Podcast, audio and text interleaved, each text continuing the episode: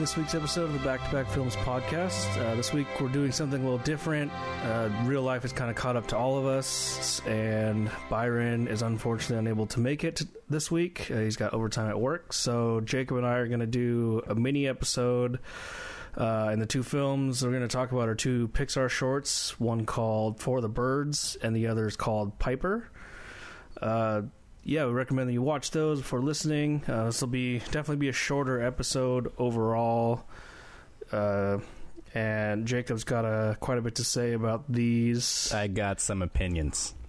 Got some opinions. Yes. that's a, that's good.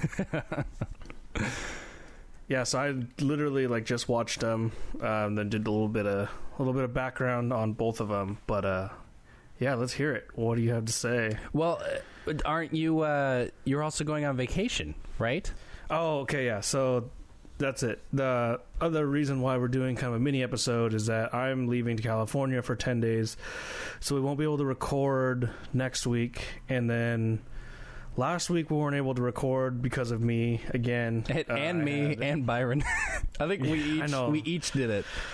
real life. Man. Yeah. But uh, I had two job interviews lined up um, the day after our usual recording day. Uh, and I needed to prepare for those, so I canceled the recording. And then this week is just crazy hectic for everyone. So, still wanted to produce an episode, you know, at least have something and not miss what would basically be three weeks. It's a little too long to not record. So, Yeah. yeah, we're gonna fill it in and try out, and then this might even be a thing that just kind of happens, just in general, like these mini episodes. If they're kind of you know fun, it's kind of fun to just watch a couple of shorts because I think short films are are their own art form, and they're pretty difficult to make and have like a decent you know piece come out of it. Um, and these are these two films that we watched today. I think are pretty good examples of what to do in a short film because I think both of them really. I know I picked up on a pretty obvious theme. You know, I think Piper was the longer one at like four and a half minutes or something, or three and a half minutes or whatever it was. But they both kind of had like a pretty strong theme. You know, a couple of problems and then a nice little happy ending. You know, character kind of coming to some change at the end. I guess. Yeah. Yeah. They they both have that that shift. Um, but Mm-hmm. really, a lot of their a lot of Pixar movies or short films have that shift in the character. Um, Definitely.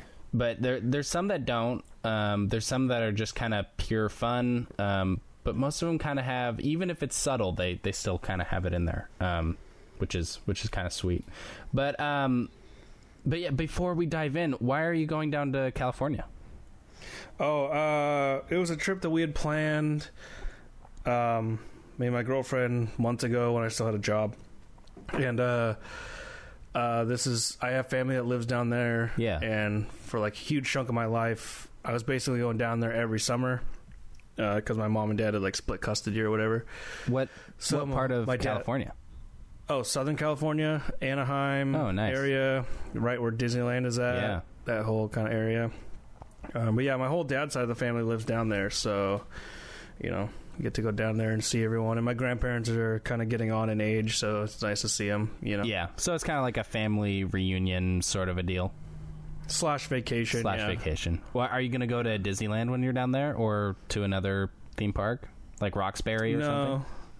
No. Uh, Disneyland's super expensive, and I actually don't really like roller coasters. Honestly, I don't like riding roller coasters. So You don't. I don't. I don't. I know. That's surprising. Uh, my girlfriend totally likes them, but I just I don't know. I don't like riding them, so I don't usually go to like the bigger theme parks. Um, I mean, I guess if I did, Knott's would be the place to go because Knott's is still fairly cheap, but Disneyland is like well, Knott's is, Knott's is only like big roller coasters. Disney It is. Disneyland is like they have cool art, they have slower Yeah. rides and stuff.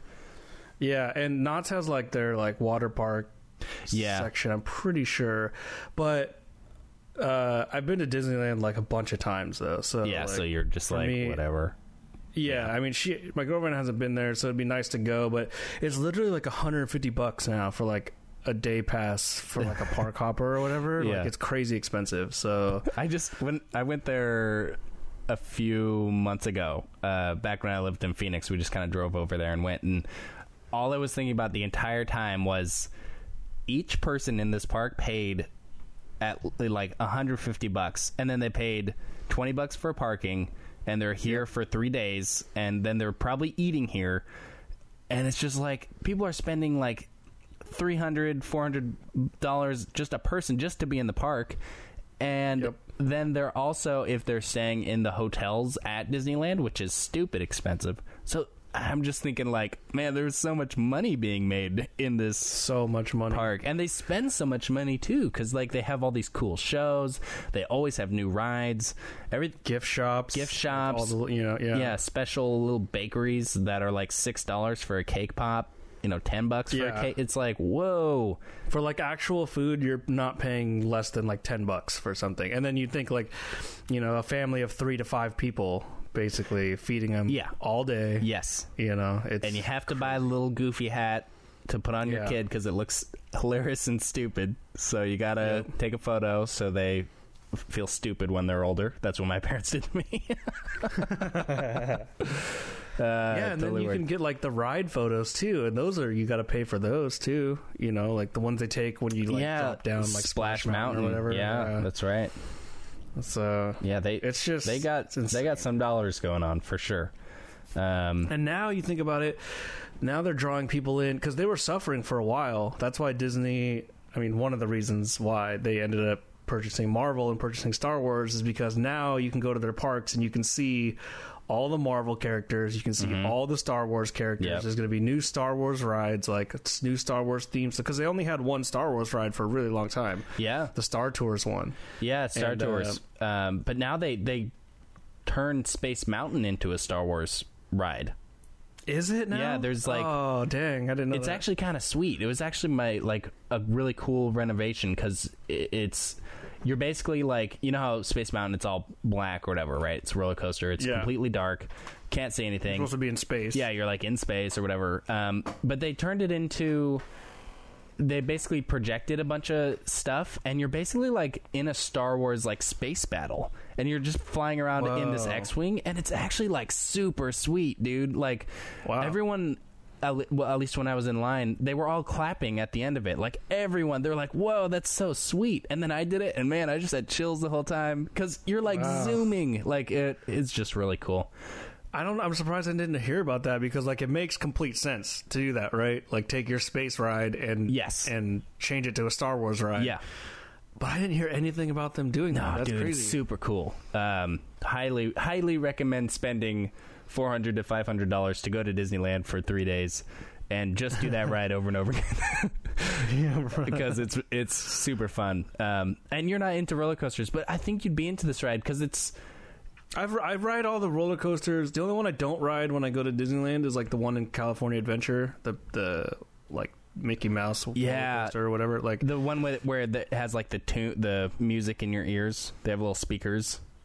and then it's like the it's just like the big roller coaster that they have or whatever. Like I ride roller coasters, I just don't like the big ones. Essentially, Yeah. like I don't, I don't yeah, like I'm not this- a big fan of the whole dropping feeling. Yeah, no, me neither. Like I hate the thing where it, it just rises you up and then it just, you know, like the Tower it- of Terror. Yeah, it's just like, or not the Tower of Terror, but just like The one that shoots you up in the air and then yeah. No, I don't. I don't mind that one. It's because I like the mood and the atmosphere like that they have in, in that. But it, just in general, like theme parks where there's just like a pole and they there's like this circular like a cylinder oh, yep. and they strap you in and the cylinder Yeah. just rises to the top of the park and then it just lets go. Like I tried that once and I was like spooked the rest of the day. so I was Yeah. like, I can't. I just can't do those rides. I don't do those ones either. I did do Tower of Terror though, mainly just to do it. I did it once at Disneyland and then I did it once at in Disney World in Florida. And uh, because they're they're actually different. The Disney World one's a little more like uh, you like ride in the elevator room like through this hallway and then go into the shaft and then they shoot you up. Like there's like a whole kind of like ride section to it. Yeah. So I did both of those, but I I won't do those again. I'm not a big fan of the dropping. I just don't like the feeling, man, of of dropping. Yeah. like in a roller coaster or anything else. No, I've me neither. Been a fan. Of I it, like so. to think that I'm stable, you know, like on the Yeah, ground. exactly. Even if I'm way in the air, I just want to feel like I have a gra- ground to stand on. exactly. Um, So okay. Well, should we jump into this baloney Yeah. about Pixar, Ju- this tiny little production studio that you probably haven't heard of, listeners. This indie studio. Yeah, it's pretty small. Um, not a lot of press. they don't have gigantic animated movies with two hundred million dollar marketing campaigns No, surrounding them. And anything. they're they're not really known for that either. Um, but yeah, so I'll just I'll just before I dive into the shorts, I'll dive into just brief history about Pixar. Um, so and it, I'm sure you all know, but I'll just say it. American, it's uh, Pixar is an American computer animated film studio. Um, it started as this basically subgroup called Graphics Group under Lucasfilms, and they basically did visual effects for um, just pretty small little movies here and there. And they worked with Industrial Light and Magic for a while. Um, after Return of the Jedi, they separated out because the return on uh, on basically how much money they were expecting to get back from Jedi wasn't enough. Like they they thought they would be getting back more. Um, and there's some politics behind that, but I'm not quite sure why that is. Um, and that's when they switched to um, Pixar and basically just were this independent um, uh, corporation. Um, and they actually they were a hardware company for a while. They had their Pixar image computer um, that they sold to government agencies, scientific communities, and medical communities. Um, and eh, you know, basically just I'll try and I'll brief this up even more.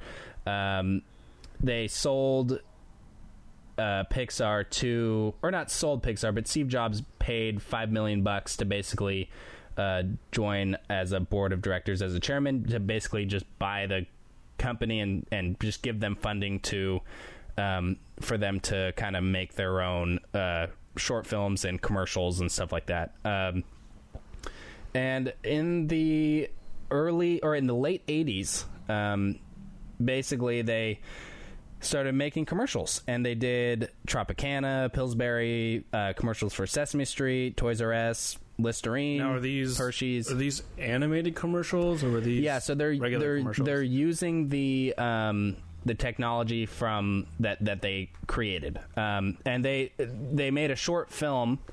Uh, the short film was called "The Adventures of André and Wally B," and uh, then they made Luxo Junior. And with those two films, they basically got a bunch of contract jobs with commercials um, to use that kind of same digital animation style in in commercials. Um, so, and they did a ton. They did over thirty commercials um, in in the nineties. So from ninety one to like ninety seven, they were like full scale commercial making commercials all the time.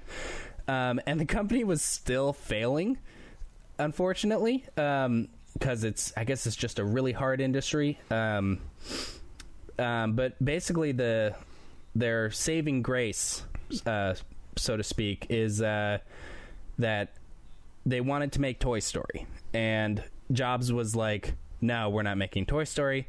But then a bunch of film critics in New York said that Toy Story would be insanely successful after they read the script. And then they confirmed with Disney that Disney would want to distribute the movie. Um, so after that, Steve Jobs was like, "Sure, let's make this.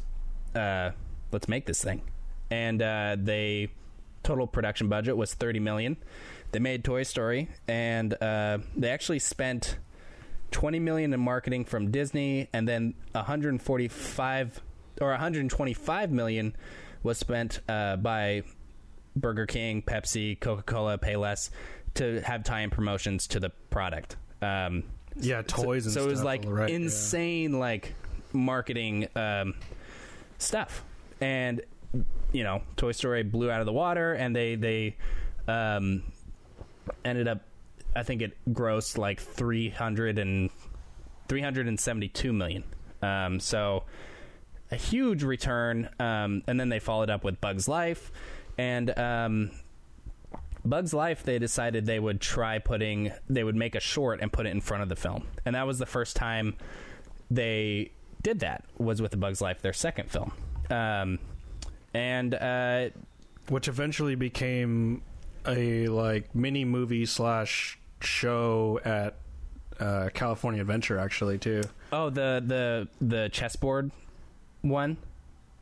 No, it's like the Bugs Life where like you go into this big room and there's like a it's like a theater and you watch like a you know like a a show like a whatever 20 minute 15 minute oh yeah, 10 minute like a short film like based short- on the movie. Yeah, and then the seats all have like little gimmicks in them. Like there'll be a scene where like a bunch of bugs are running across like the ground, and then your seat will start to like get all bumpy under your butt, and like right. there's a section with bees. And like you know, air will like poke your back or something, and like spiders drop out of the ceiling during the spider attack. Like there's all these like little gimmicks. Yeah, it's kind of like the yeah, kind of like almost like 4D movies. Yeah, Yeah, Yeah. like it. Yeah, they like interacted with you and stuff like that. Yeah, um, but yeah. Uh, so Pixar they start they started doing stuff like that too. Um, so that was kind of where they saw kind of something interesting that was happening with these shorts. Um, and after Monsters Inc., which was the uh, For the Birds short, um, they decided to uh, create a program within their company to allow for animators. Um, you know, any any basically anyone except the key people. I'm sure the key people can can still pitch, but basically anyone can pitch a short film idea, and if they really like it, then they'll make it. Um, so that's where you get films like uh, For the Birds, um, directed by um, this guy uh, Ralph Eggleston, uh, who is an animator and still animates for Pixar, and this is kind of his one director credit. Which is for the birds. And so he this was the first of this kind of short films program. Um, yeah, so that's kind of how it was started. So they really were kind of all over the place, and then decided. Hey, these short films, they were getting Academy attention, um, were able to push the technical aspects of how animation works, and that's that's something that Piper did really well, which is why I wanted to talk about it. Um, today because it it is pushing the technical um, aspects of animation. Like it's just cranking it so far beyond anything else that has even existed. Um, um, and uh, yeah i mean pixar will still make short films. Well there's a short film slotted to be in front of uh, cars 3 which comes out later this year um, but they also started doing short films based on their products. So, like what you were talking about with the 4D um, cinema, like at the at Disneyland, um, they do a bunch of that. Um, but then they also do like just little sequels, almost like short films, uh, to their uh, features. Uh, so, like you know, for the Incredibles, they did Jack Jack attacks or something like that, and it's uh, basically just with the same characters and it just is kind of like a, a revisit to the you know they just had like a little idea. Um Also, I think because I was reading about for the birds and these short films, not only are they like you know testing people's little stories, and not are they not only are they using them for like beginning of movies, you know, semi promotional uh, little things too, but they're using it to like test technology. I guess with for the birds, it was the first time they were testing. Um, the character movement along with background movement Yeah. and simultaneous like Yep. uh, animation. So like it's a really um in, ter- in terms of making the animation and whatnot, it's like a quote uh, inexpensive way to do the testing and like a way to actually instead of just being like okay make one scene, it's like okay let's make a little short that can be used for something, but also use it to test out the technology. Because you can even see it in Piper too, like that animation in that one was superb and like nothing I had really ever seen because it's such a like when they put all their R and D and all their money into animation and, and furthering that as their main goal, like it's crazy how far ahead they are yes compared to every other company on the planet Yes. doing animation. it's Like, it's essentially their r&d that is what yeah that is what the Yeah. short films are that is that is right but Basically, they yeah. are so extremely far ahead and it's crazy because even like even brave that movie like they did experiments with that with her hair or just like the hair in that movie was like stupid insane um with like how it was rendered and how they animated it and the style of whatever. I, I They were testing out like like uh what did they call it? was like individual rendering of hairs or something. Yeah. I think the first Instead one they tried that it. with was Monsters Inc. yes, Like with uh, Sully, I think was the first time they really tested it. But then yeah, they pushed it further with Brave. Yep. And trying to get that like flowy because hair is weird too, where it's like you know it, it doesn't have a movement. So when you like you know how do you you have to have an equation essentially that like updates itself because you know uh, certain movements like a hand you can get a hand to move you know down and then up down then up down then up Yep. and it'll move in a straight kind of arc or whatever but hair it's like you know you could move to the right but depending on how hard you move your head you know it'll move your hair a little bit more a little bit less like there's no rhyme or reason necessarily to how hair moves right. Yeah, and that's that's and and just like the the blur of it too. Like Mm-hmm. if if you if one hair strand moves, it needs to have a cer- a very specific amount of blur in a very specific spot. Um, and if your hair is clumped, um, like if you're kind of clumping hair, then it it kind of gets rid of that idea, you know, and it's and Yeah. it's suddenly not as you know, it just looks fake, faker. come to th- come to think of it, I th- I want to say, like when you watch like anime, I wonder if that's a reason why they kind of started to draw anime hair the way it is because it'd be easier to have it move. You know, like anime hair is always that kind of spiky, Yeah. uh, spiky. Like it's not. It's really unrealistic, Yes. and everything's your hair's clumped, like you said. So it's easy to get it to, like I said, moving kind of like a straight arc, like in it, you know, left and right, left and right, left and right on a two D plane. Yeah. I wonder if that's why they were I, I think that's like that. hundred percent right. I think that that is why even when you're drawing it, like it's so much easier to get hair to move when you're like literally hand drawing when Mm-hmm. it's when there's like a tiny amount of hair that you have to do Mm-hmm. or if the hair acts like it's part of the body um sort of you know like in Dragon Ball Z they have crazy hair that's like flying up and down and stuff like that and if they had actual hair like if they were trying to make it look like actual hair um that would that would be horrible. Like in those Yeah, scenes where like it's like the close up and they're like turning into um they're they're they're they're going super saiyan you know and their hair like spikes up and it's like it's like it's like they're like there's like a fan beneath them and it's just like and it's just blowing the hair like everywhere that would be the worst that would that would be the worst it job would look funky, and you would Yeah. oh yeah, it'd be the worst. you would job. never ever get the show finished No. because it would take forever. Um, but now we're in kind of the this digital world where a lot of it is equations. It's it's it's sitting down and thinking what is like the algorithm that'll work here. How can we implement more hair this time around? Um, and Yeah, because I I was trying actually to do this basic effect in After Effects where I was trying to get a ball or a, a object to come in and then bounce like a ball would. So what a ball does is when if you if you were to throw a basketball in an arc, it would hit the ground and then it would bounce and it would bounce and bounce, but each bounce would get progressively smaller in like a you know in a kind of uni- semi uniform way. Mm-hmm. And that's actually not a super. You could get it After Effect to like automate that for you, but Yeah. it's not a straightforward process. And the way I found it was that basically this guy wrote a script. So like, you know, a coding for the freaking program that you'd insert in, and then you'd apply the script to the object and the effect and whatnot. So like, basically, After Effects, you know, you can do a lot of animation with After Effects with just the effects that are there yeah, with keyframing.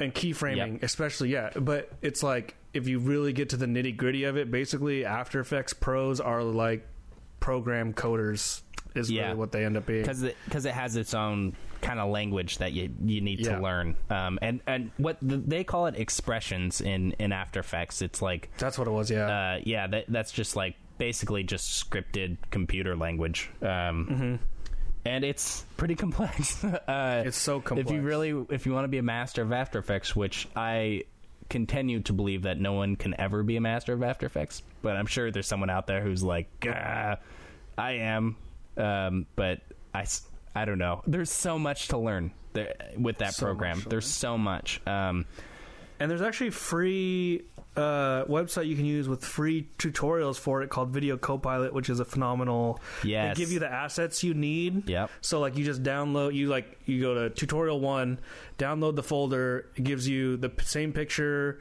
and all the assets that are exactly in the video, and then you just follow step by step. And like you know, start it gets progressively harder. There's like twenty or thirty or whatever, however many yeah. they do The- actually. the, guy who does those, his name is Andrew Kramer, and he has a really funny sense of humor. Uh, so it kind of it's not as dry as you would think because he really is. He's just like a f- funny guy, but um, he does a lot of. He's done some work in Hollywood. Like he he worked on uh, uh, Star Trek, um, the closing credit sequence. Um, so, Nice. so he's like done animation work for that. I'm sure he's done other stuff too. Um, I don't know his entire credits, but I'm sure you could l- look it up if you really wanted. But he's a really good After Effects teacher, and he's actually who I learned from. So he's the only. Those are the only tutorials I've done. I mean, I've looked up stuff on YouTube, but I went through and did all of his tutorials. Um, I think there was like 90 of them at the time, and Jesus. uh, I learned everything I needed to know um, in After Effects, and now I use it sometimes for jobs. Um, more often than not. nowadays, like if you're gonna be an editor, because I've been applying for jobs like crazy and like looking at editing jobs and stuff, like it's basically bundled skills. So like you need to have skills in Premiere and you need to have skills in After Effects because Yep. they want motion graphics and you know uh, bumpers, motion bumpers, and like the intro outro pieces and like titles moving and like anim- you know just being able to animate like infographics for some people like it's a crazy big portion of the industry that I don't think is covered as much as just like being a basic editor. Uh, and I know like it's a good job you could get to work remotely, uh, you know, because you just need a computer. You need access to computer, good internet to upload and download files, and Mhm. you need the Adobe Suite, which is like sixty bucks a month or seventy bucks a month or whatever. You get the whole Adobe Suite. Yep. Um, and that's like a really good way to go. And actually, I'm pretty sure there's a, someone in Mount Vernon. So Mount Vernon is like 40 minutes north of Seattle. Uh, there was a guy who lives there who did remote, um, like compositing. Like, uh, uh, he would basically take the plates for shots they did and Lost, and he would go through and through After Effects, what is essentially the equivalent of Photoshop, he would shop the videos to be like, you know, there'd be like a plate and it would be a panning shot across this like kind of looks like a barracks and then to the right would be like buildings. Well he would go through and he would have the barracks and he'd kind of like add in a car here. He would kind of spruce up the color a little bit and then when it panned over to where the buildings were it would turn into jungle instead. So he like added all these like you know the the The nature- background, like exactly. visual the, effects. the stuff exactly. And like he just lives in mount vernon and got contracted with the you know abc or cbs or whatever uh, group produced lost i can't remember but uh or fox or whatever but uh I think it was ABC. yeah W- yeah they contracted him and then that's all he did it was just like you know he it was just a couple of shots here and there throughout the series you know and It's pretty sweet. he- I can't remember what his name is, but you can see his his website and his reel where it does he does like the before and after of all of them. It's pretty cool. Yeah, yeah, that's pretty cool. Um, and yeah, that's something you can just easily do just with After Mhm. Effects and a computer and internet, you know. And that's uh, nowadays there's this thing called uh, free uh, nomad freelancers, and they're essentially people who just they don't have a home necessarily, uh, and they travel the world with their laptops, and uh, they basically do freelancing gigs uh, remotely and travel the world. Uh, I, there was a someone who I've worked with a lot, an art director who um, is also a really good designer, and she just started doing that. Um, and so she was in like Southeast Asia for like two months, and she's just like hopping around, and seems so such a neat opportunity uh, for for some people. Like you know, because some people are just like that. They they they need like that freedom and. uh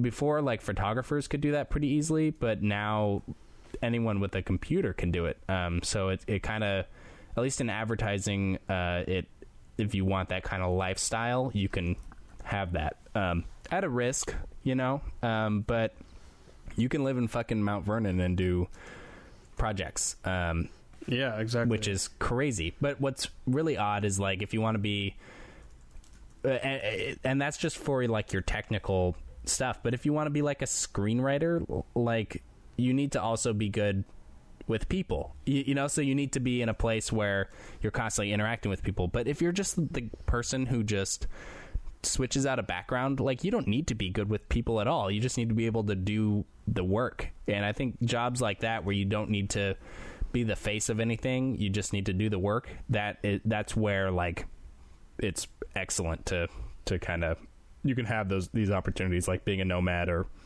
living in fucking Mount Vernon. yeah, of all places. Basically, like you just yeah, you got to be someone who's not doesn't want to be tied down or is not tied down by like you know other things for sure. yeah. Um, but I mean, even then, like I mean, there's so many that. that like you could work remotely doing all sorts of things with the Adobe suite. Like you know, it's got the, Adobe is crazy right now how much they're covering because they even introduced an animation program. Yeah, So the character animator, yeah. Mm-hmm. So you can like, and I think uh, I heard this, and I, so this is conjecture, but it's. Uh, I, I heard that Archer is actually the characters are all designed in Illustrator and then animated through After Effects. Yeah, I think I think that's right. Um, so you know, there it is. Lost is or not lost. Uh, Archer is made, you know, in two or three programs in Adobe entirely. So like they you they could probably make, use plugins and stuff also. oh totally but, yeah. They use. I'm sure their After Effects programs are like crazy modified. yeah, beefed up. for their yeah. Uh, but like basically what I'm saying is that you know you could make an entire animated feature film by yourself in the comfort of your own home in you know wherever your computer is at basically. yeah, and if you had 12 years also. Yeah. Well, yeah. and and if you yeah I, I guess you could yeah yep yes But uh I don't know. I mean, I just saw a guy who now this is not really animation so much, but he used MS Paint to illustrate a whole book which t- took him 10 years, but Whoa. he used he learned how to do all the paint like everything in paint to make these crazy kind of like pretty detailed pictures for like a picture book he was trying to make cuz no one else would like, you know, pick up his stuff or whatever. dude that's so- crazy who what project was that uh, I'd have to look up. I'd have to Google it. oh yeah we should look it up afterwards know for sure. i'm super Yeah, but, interested in that I mean, just Google like MS. You know, author uses MS Paint to to make book or something, and it'll pop up like right away. okay Uh, and then it shows like some of the examples of his work, and like it's pretty pretty solid. yeah Uh, pretty impressive for sure. Peop like ms paint is kind of a joke but people do some crazy stuff with that like there's that one person who just redid the mona lisa in ms paint and it looked like fucking like the mona lisa you know That's crazy. Yeah, because all it really takes is just changing the colors, you know, of each pixel, and you you are allowed to do that with MS Paint. Um, it's very time consuming, but you can do it um, if that is what you're into. Um, I mean, it's Yeah. like it's you know accessible to anyone who's got a Microsoft computer. yeah, You know. yeah, Uh, you can just get her done. yeah. Get her done. So these two films, these short films, are pretty interesting. I usually don't, you know, like I usually don't watch a lot of Pixar stuff, but I found these ones pretty endearing, and uh, I chuckled for sure. s- You know, both of them. I think the the Piper one was pretty pretty funny. Uh, it's amazing how much like life and like how much how many like human aspects th- the, these Pixar artists and writers can stuff into like you know animals and creatures and stuff like and then ones Yeah. that don't even you know like the little or the lost or for the birds was like you know egg shaped birds or whatever Yeah. like it's totally not a you know it's not a real looking bird or anything Right. but it's still very like it's got these like f- you know feelings and and emotions that you can kind of connect to Yeah, they're kind of they're they're humanized. Um, yeah and I think in in both um, uh, for the birds and Piper, um, they had some animations where they were doing more human things like like nodding um, and stuff. And I, th- I think for, for for the birds they had more human like qualities to them. Um, but in Piper, um, they tried putting in more human like qualities like nodding and um, shaking their head for no.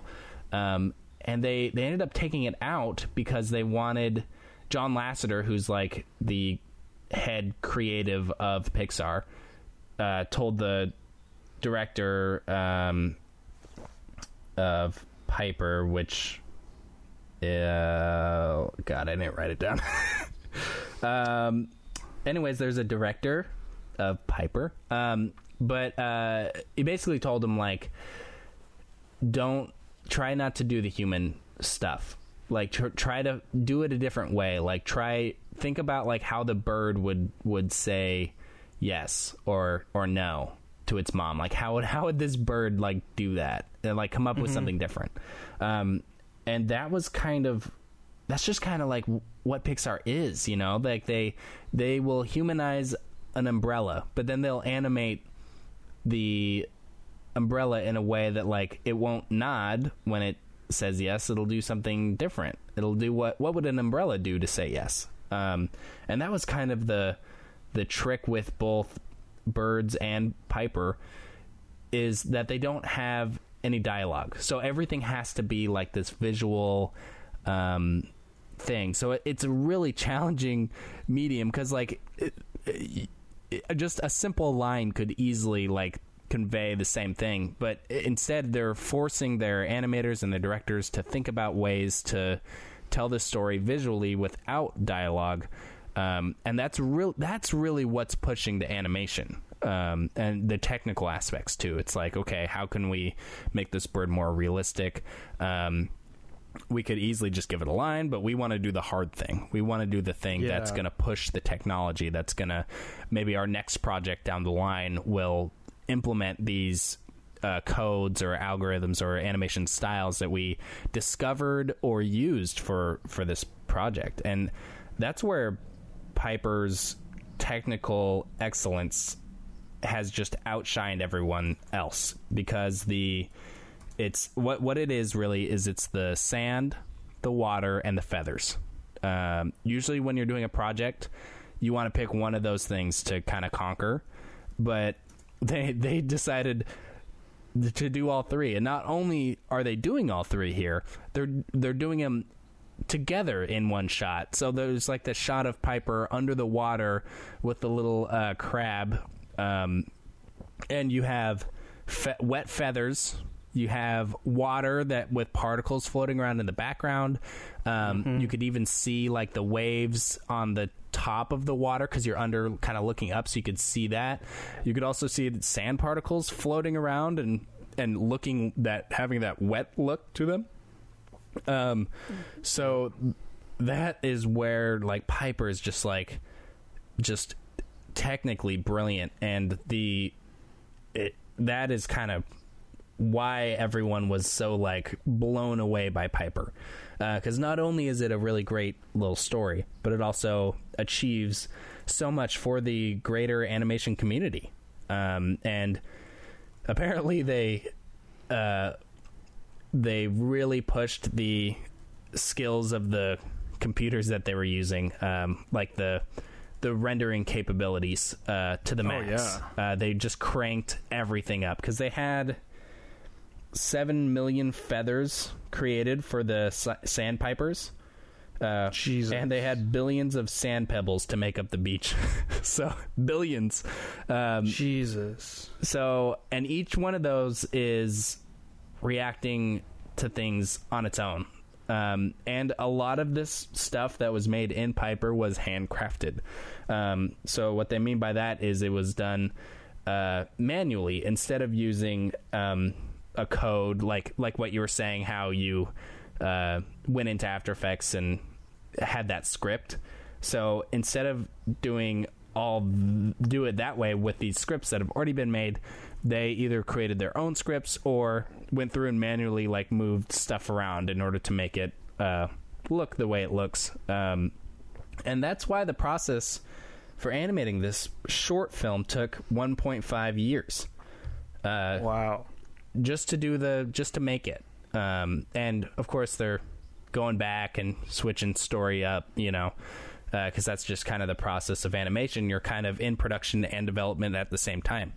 Um, all animated films are like that. And that's that's why animated film writers aren't part of the WGA uh, like that union uh, because it's really hard to tell like what a writer does in an animated film project. Um, um, and like where they are kind of what what did they actually write versus like what changed later? And it's all really complicated and I don't want to get into that but um but yeah I mean the whole process of making this short film was 3 years and it had a stupidly huge team of people um, they spent half a year with the initial story, um, a full year just designing the main character um, and storyboarding. Um, so they were doing those two things at, simultaneously, um, and then of course the 1.5 years of animating, total of three years. So Yeah, Long so if process. You're making a, if you're making a short film, you know, don't don't give up and don't be uh, discouraged by how long it can take to even make a short film. Um, it, especially if you're doing it by yourself and and if it's taking three years like th- this is a t- this these are teams of people who are veterans in animation and it's taking Yeah. them 1.5 years to make this um, with like top of the line, like you know, eight to ten thousand dollar like computer rigs, Yes. like extremely state-of-the-art computer. yeah, and and and an ass load of money yeah. Yeah, well, yeah, that too. just yeah. loads of money um, so if you're making your little animated thing um, don't give up don't give up I mean, even just if you're making a live action, you know, short film, like it, the process, it takes so long. It, it it does, and like, you know, the more extensive you try to be, the more detailed you try to be, the longer it's going to take, and it's just it's just the process. So you can't get, you know, can't be dissuaded by, you know, there's been documentaries that have taken, you know.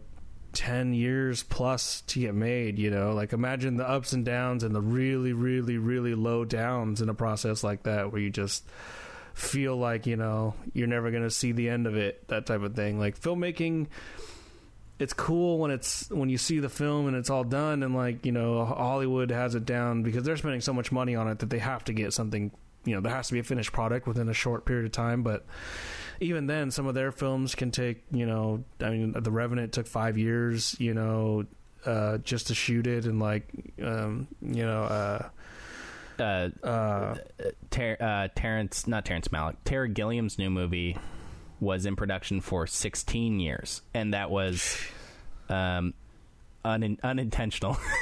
it, it's not like Boyhood where they're like purposely doing it.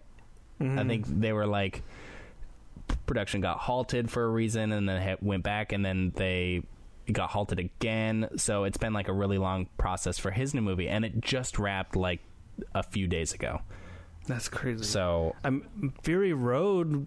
He had that entire script and storyboard, the ex- almost the exact same one as what appeared, uh, you know, just last year, or two years ago, or whenever it came out. Um, he had that whole thing done in like the '90s, and no one would pick it up. yeah, You know, like it was two decades of pre-production hell that I couldn't get out of. So you know, it's takes a even long some time. of the it takes a crazy long time Yeah. even some of the biggest you know like the hottest filmmakers at one time can still struggle to get stuff made so you know it's one of those things you just power forward and imagine keep imagining what the end product is going to look like and then get there that's just all you can really do you know Yeah, that's that's it. Just keep chugging along like everybody else. Because, I mean, really, in the end, it you have to like the work.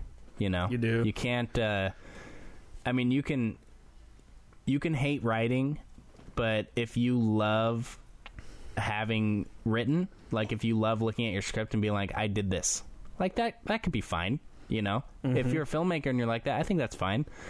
Um, just, but if you are like that, just know that like it's it might be a struggle for a decade or or longer.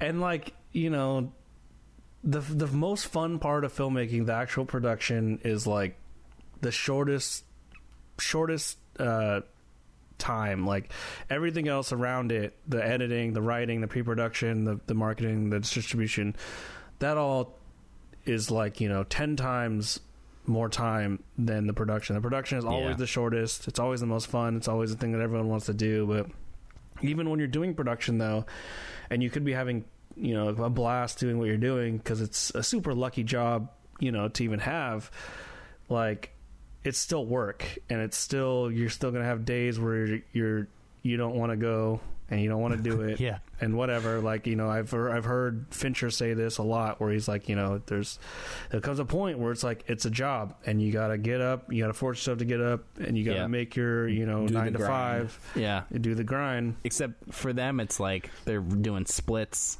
They're doing, you know, upwards of like 16 hour days sometimes.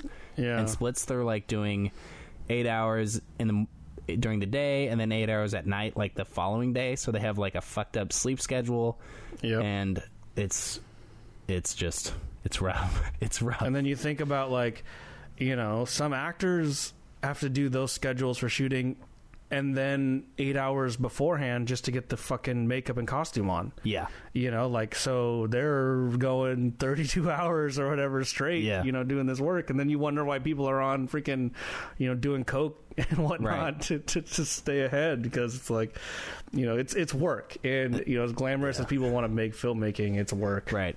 I mean, I think it was. um Oh god, I'm blanking on his name, but the director of Clerks. Uh Kevin Smith. Oh yeah, Kevin Smith. He said, uh, "When you make your first film, uh, you're gonna gain. I think I think he said you're gonna gain like thirty pounds or something like that. He's like, after you make your first film and you've gained thirty pounds, then then you could be one of us. Uh, I I think he told that on like Project Greenlight. He like told the guy that or something, and it was. That's uh hilarious. I mean, I'm pretty sure people just put on weight, dude. Like Well, stress, you know, stress, not, you're not cigarettes, eating well because McDonald's. you're you know, eating, yeah, you're eating food that's like cheap to get and and uh, easy to get a lot of for catering and stuff like that. Yeah. You know, like Yep. y- you're you're not you're chugging a lot of coffee, you're consuming a lot of sugar. Like it's just Right. you're doing everything you can just to keep the excuse me keep the energy going. Uh, so you know, I can totally see people gaining weight very very easily Yeah. or losing weight in case Or losing one weight. of those people that just won't eat anything. Yeah. You're trying to still do all the work. You know, I I would Uh, be in the gain weight camp. Yeah. I believe. probably me too. I don't know. I when on my productions, you know, I always like pizza's an easy thing to get.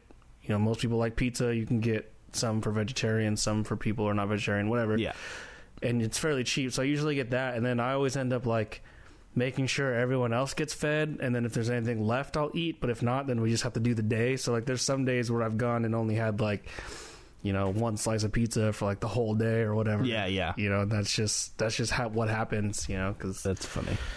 uh, I just want to make one quick comment though, Yeah. because your your thing about writing, if you hate writing, uh, you still kind of got to stick with it. And you know, if you like you said, if you like to see the finished product, the script, and you feel like to if you want to shoot a film, you know, writing is generally part of it because there's not a lot of people who are going to write for you or write something that they don't want to make themselves. Unless you have Oh. money, Right.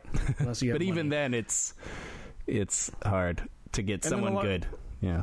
Oh, totally. And then there's a lot of people that write stuff that you just won't like, so eventually you'll have to rewrite anyway. So at some point you're going to be writing. Uh, and uh, one of the more recent Scriptnotes episodes I listened to was super awesome. It had uh, Rob who is the creator of It's Always Sunny in Philadelphia, and Rian Johnson, who's doing who's writing and directing uh, the newest Star Wars. And Rian Johnson, when he comes when he went on there, he was very very blunt, very very candid, and I love this. He was basically like. I fucking hate writing. Yeah. I, it's the worst thing ever. He's pretty outspoken about it's, that. Yeah, it's literally just like the worst part, worst process and part of the filmmaking process or whatever. And he just said he hated, it, but it was like, you know, it helps on his end because like he's made some movies and he probably got paid a boatload of money to write just the write the script for uh, the Last Jedi, and then obviously a, a bunch more money to direct.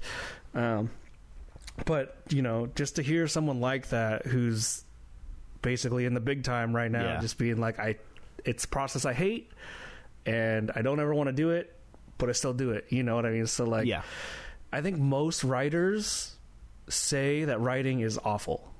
I, it's it's a very rare to have a writer be like, "This is the greatest thing ever." It's like, I think I think deep down, anyone who writes enjoys writing, but I think overall the pro- of the process of getting well forcing yourself to write and then having that the discipline to do it coming up with ideas flushing out those ideas you know takes years to write a script sometimes because you just your ideas don't work and you you you hit a block you know and like there's all these different these self-help books of like trying to get you trying to learn how to write and and try and get yourself in a process of writing you know and jerry seinfeld and stephen king they all say you know if you're gonna write you basically got to spend like i think stephen king writes like x amount of pages every day yeah, period yeah, and that's it. If he if he you know if he that he he doesn't do anything else until he makes sure he gets those pages done. Jerry Seinfeld, he said his process was he'd have this giant calendar on his wall, and every day he did some writing, he would put a big fat red X on that day, and it got to the point where he was like, you know, you you, you want to see this big pattern of X's on your wall, and you don't want to see any gaps, you know. Oh, that's a really good perfect idea. and clean, right? Maybe I should do that. I, I I really like that idea. I'm gonna do that. It, it only works, I think, if you just have a big visual for it. you Yeah. know what I mean, like, and then you gotta kind of gotta be one of those people who's kind of anal. Like, I oh man, Yeah. fuck that one square where I didn't write Yeah. on that day. You know, but you also gotta be honest with yourself too, and be like, you know, I didn't write that day, so I'm not gonna mark it. You know what I mean? Yeah. Don't, don't lie to yourself. Yeah, Uh, you know, and uh, I was reading this book where this woman was talking about her process, and she was like, you know, in 30 days, in a month period, I say I'm going to write 70. I'm going to fill a notebook in in 30 days, a spiral notebook, right? Right. With, it doesn't matter what I write in it, just fill it f- uh, front to back.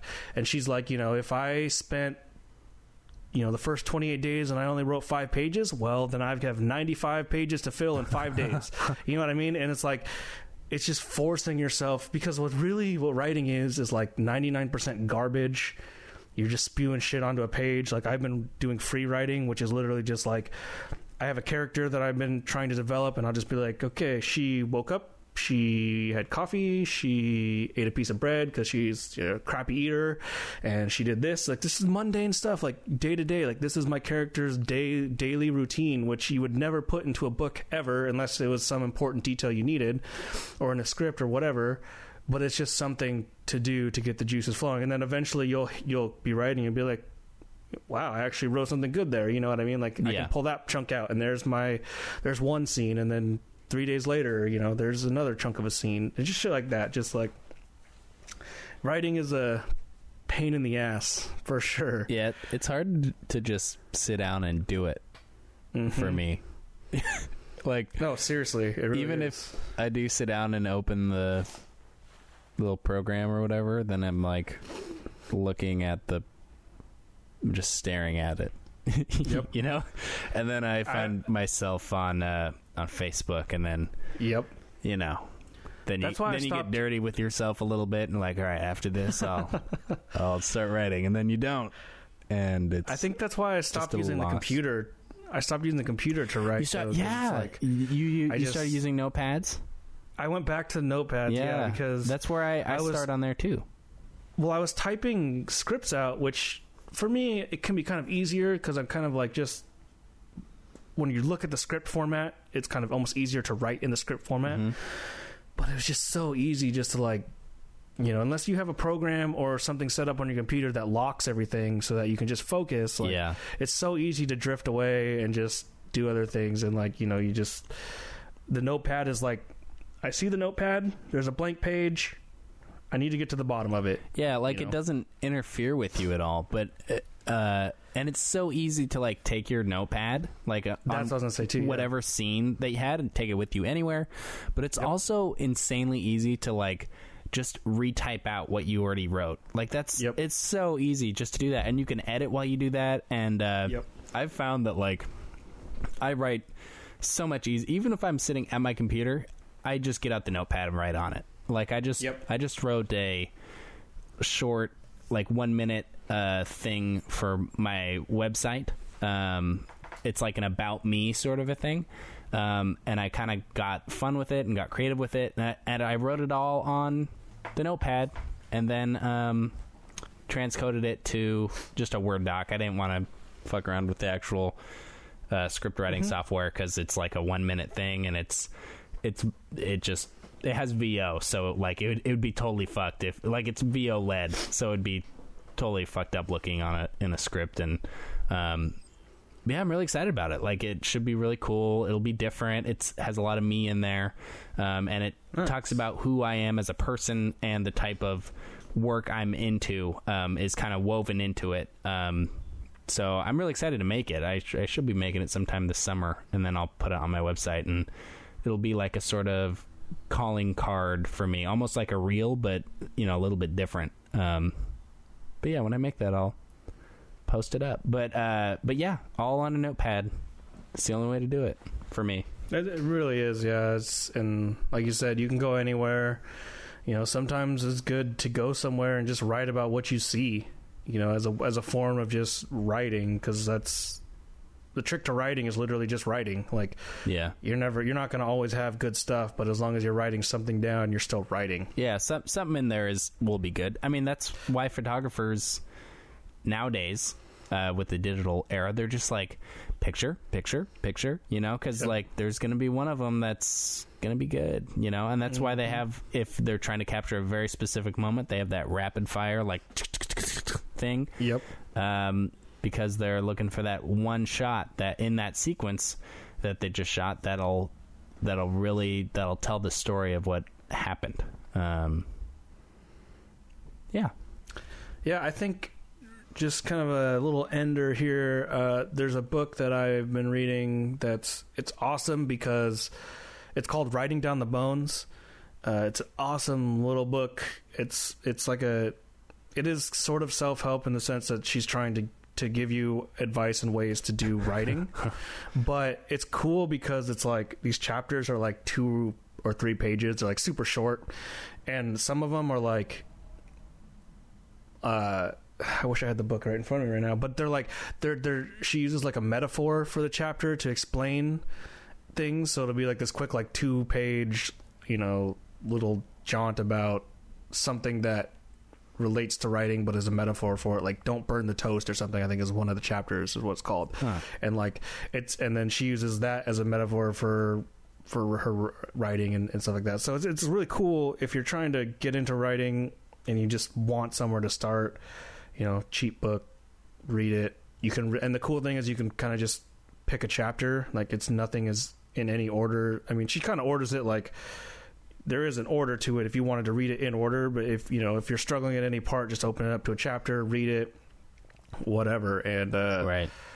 I've been finding it fairly helpful to just like, you know, she she gives you some in one chapter. She gives you some topics like talk about yourself, talk about your sex life, talk about um, you know, write uh, writing this essentially. Just Right. write what your first kiss was like. Write your first date. Write uh, you know about the watermelon you just ate, or what are you gonna do in two minutes? You know, like Just little about- exercises. yeah. yeah, write about what just happened five seconds ago. Write about what happened ten seconds ago. It's literally just like, don't stop writing. You know, don't don't give your brain a chance to take a break. Just keep going, keep going, and eventually you'll just it'll become habitual, and then you'll be able to get your your rich like she uh, has, you know has rituals like I'm gonna I do this for ten minutes before I really break into the writing. She said she has a friend who would like write for like 10 minutes all this crap and then she'd tear up everything she wrote and throw it away and then then she would start her actual writing you know like Mm. her real novel i'm writing a chapter for my novel you know like people have all Right. sorts of weird quirks and rituals for their stuff so that's one book i definitely would recommend picking up if you're trying to uh, do some writing and then if, if you want to get into scripts you know Scriptnotes is a great way to Yeah. they analyze people's scripts. Um, they can do like a three page send in, and uh, you know these are two guys who've written you know feature film, multiple feature films. Um, they analyze the scripts. They they talk about industry. They talk about their writing, their life, yada yada yeah, yada. highly recommend that podcast. A great one, Yeah. and uh, you you have to buy all their old episodes, but that's totally worth it, I think. And then uh, I think John August actually wrote. Uh, what did he, what does he call it? It's on their website. It's like the survival guide to writing or something, where he tries to give you. Yeah, the the cards or whatever. There's the cards, but then there's like the book too. Oh, Um, yeah, I don't know. but yeah, totally book. like. There's like lots of like you know script things. There's a story. There's one book called Story. Um, if you're really into analyzing how to structure a story, you could totally read that. But uh, yeah, there's lots of stuff, lots of helpful stuff Yeah. out there to get you to get you, get you know, to go. your writing. And that, Yeah. that's one thing that's kind of interesting about animation versus live action is when you're doing an animated film, you're kind of you develop the story, but you're also kind you have a lot more flexibility to change things. Um, Mm-hmm.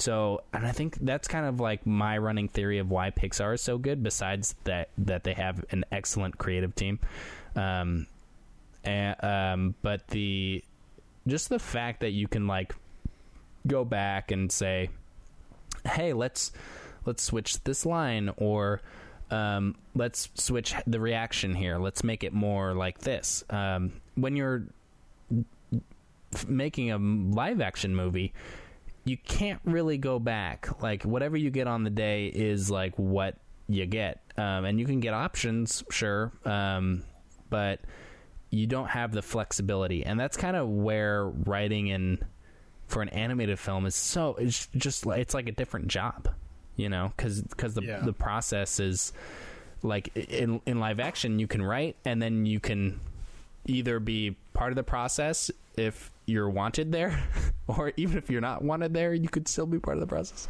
Um, sometimes you're in the editor room sometimes you're not. Sometimes you just get a script and um, you give them your script and then you go away. Um, sometimes you come in and work on someone else's script during production.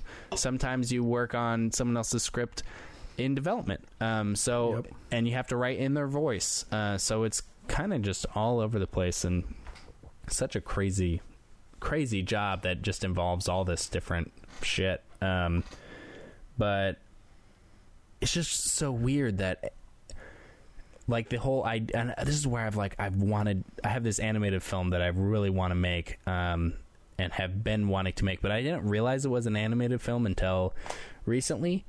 But I have no I've like like I know After Effects I know Premiere but like I do not trust my technical ability to like animate characters or any of that bullshit um I can do very simple things but like I think I could Archer is like amazing I could do like a crappy version of Archer you know Yeah. I could do like a really crappy archer um, with my technical skills, uh, but oh, I just want to go through that process so bad. Like it would be so awesome, but I need to I need to learn more in order to to get there. Yeah, there becomes really obvious why there's a team of animators on any given show Yes. that's animated. Yeah. You know? Um, our Archer's credits, the biggest portion of the credits are just the animators uh, in that show. Like you said, it's fairly. I mean, it's pretty. They've done some revolutionary things with it, but it's also f- fairly simple in terms of its 2D and Yeah, you know it's yeah, like it Wow. seems it like how South Park seems not very complex. Yeah you know where it, it just looks it looks so simple but it is it's still cr- very complex and can be more complex than 3d um Yeah. like it has the ability to be more complex um hmm but you know yeah you know Definitely. Also, Art. one last thing about Pixar and writing is Pixar has a was it 23 rules for storytelling? oh, uh, I, I believe it's 22 actually 22. yeah. Yeah. So you can definitely look that up and, you know, Pixar is very well known for their stories. So Yes, and I believe those are more relevant to their feature films. I don't think they're relevant to their shorts because I, I think their shorts are planned by different rules and exist for different reasons. Um, Sure. but the those are definitely yeah that's a great little list um, and it's you know really any information that you can find whether it's pixar's uh, stuff the the joseph campbell hero's journey Yeah, the hero's journey. um, don't a, a lot of screenwriters say and i'm not a screenwriter so i'm just repeating what they say but they say um, don't just copy it you know like still write your story um, and write it to the best of your ability but don't like you know don't just copy what other people do you know what i mean don't don't just like follow the hero's journey like beat for beat unless that's what your story calls for um, right. You still got to make it your own somewhere along yeah, the line. yeah, make it your own. I don't really know. They they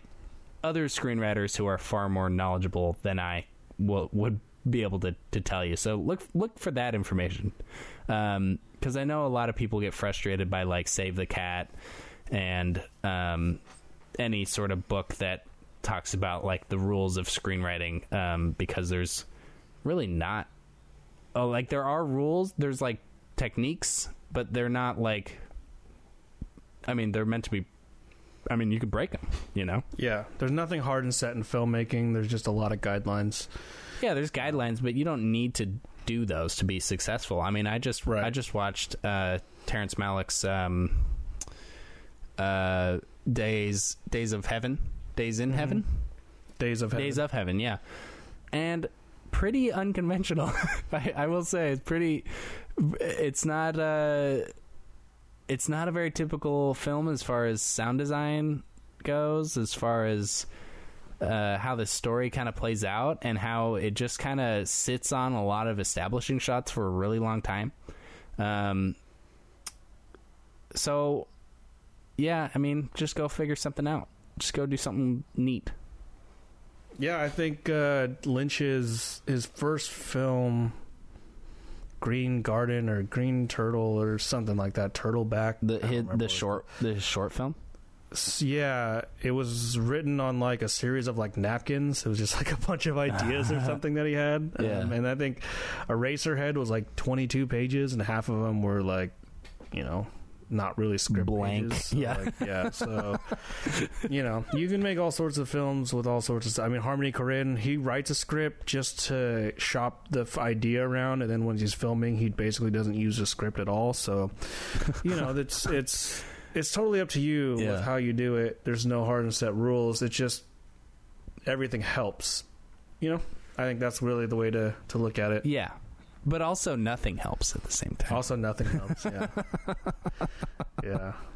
Uh, Uh, okay, so writing. I think, uh, yeah, seriously, we need to do. There's a whole episode, another full episode we could do on uh, the writing process of certain Right. films for sure. Yeah, the pre-development writing stage, like before you get into development. Yeah. and then talking about scripts before and after producers get their hands on them and directors get their hands on them and stuff like that. Yeah. Because there's a whole that becomes its whole like a whole political whole different process entirely. Yep. It's a different job. Um, It is. Yeah. It is. Well, Uh, should we wrap this one up? We I think so, This is yeah. the shorter episode going uh what it's about an hour and 8 minutes now. That's where we're at. Yeah. so these are the short ones. Only an hour. yeah. we're I was kind of gunning for like 40 minutes or so, but you know, whatever. We, the We did discussion okay. was fine. I think our discussion was fine. We and, uh, our discussion was never halted by just Byron just mic. cracking up. I don't know what you just said. Oh, oh sorry. I'm totally playing with the mic. Oh, um, muted again. Okay. oh, is it can you hear me now? I can't hear you Wait. at all. How about now? Nope, can't hear you at all. How about now? Still can't hear you. Really? How about now? Okay, here I'm doing this. How about now? Can you hear me? There we wait. I heard something. Wait. Can There you hear me? Yeah. Now I can. I can't really hear you. Cuz I had to mute you. Uh wait, hang on. Technical issues. God, we, we have to take me? this out. Can you hear me now? Yeah. Okay. Yeah, that was weird. Um what was I going to say? Oh yeah, it's um it's this podcast goes a lot faster when Byron isn't just uh, giggling in the corner about some random thing that we done. Uh, oh man, there's still. It's interesting though. I think. I hope yeah, he- the dynamic. We've established quite a dynamic with the three of us though. I know. so- I hope he listens to this end part. I hope so too. just so just so he can feel pain. 'Cause I feel like he need we need to make him feel more pain, and, and especially pain for for making us do this episode as a one off. Thanks a lot, Byron. leaving us high and dry. Yeah. Fucking, I'm not high. I don't know about you. I don't know about you, but I'm definitely dry, dry. man. It's fucking Oh. hot today, but I guess it's I guess it's kind of it's it's wet out today, but. so I'm not dry. I'm neither. I'm neither high nor dry. Oh my god. Oh god. there it is. There's our closer right there. Oh, also, I forgot to mention um, Pixar has this other film. It's called The Angel. Oh my god. Uh, 12 for had to. 12. 12 for 12. See, you were Let's like, talk what? about Drive what is he and going to Nicholas Winding about? Refn Uh, and not- Trash Humpers while we're at it too. Who? Who is that? Yeah, exactly. Yeah, I don't know who that is. Exactly. Did you like? Did you Oh, like my man. comment on your review of Only God Forgives? Nah. yeah. You're like, this is the best film ever. I watched it again, masterpiece. And then I just commented, Nah. nah. Good discussion. it's good. really, Really open ended. prompting a lot. We listened to each other. uh, yeah, I felt like I walked away learning a lot.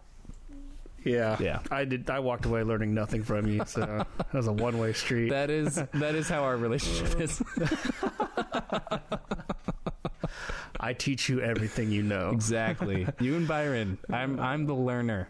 See, because I watch Ghost, and you you guys like There it is. you guys like not Ghost.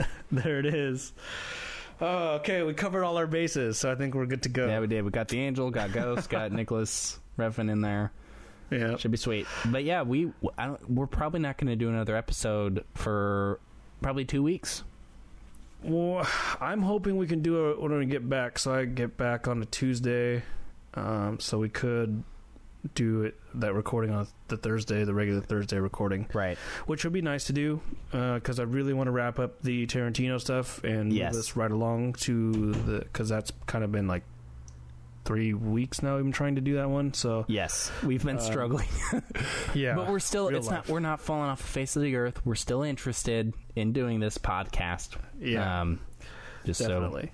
so the Definitely. just so our three viewers know, we'll have more eventually. We're on iTunes now, so we're on there's that. iTunes. Yeah, fucking Yeah, iTunes. that's a big give one. us a uh, give us a review.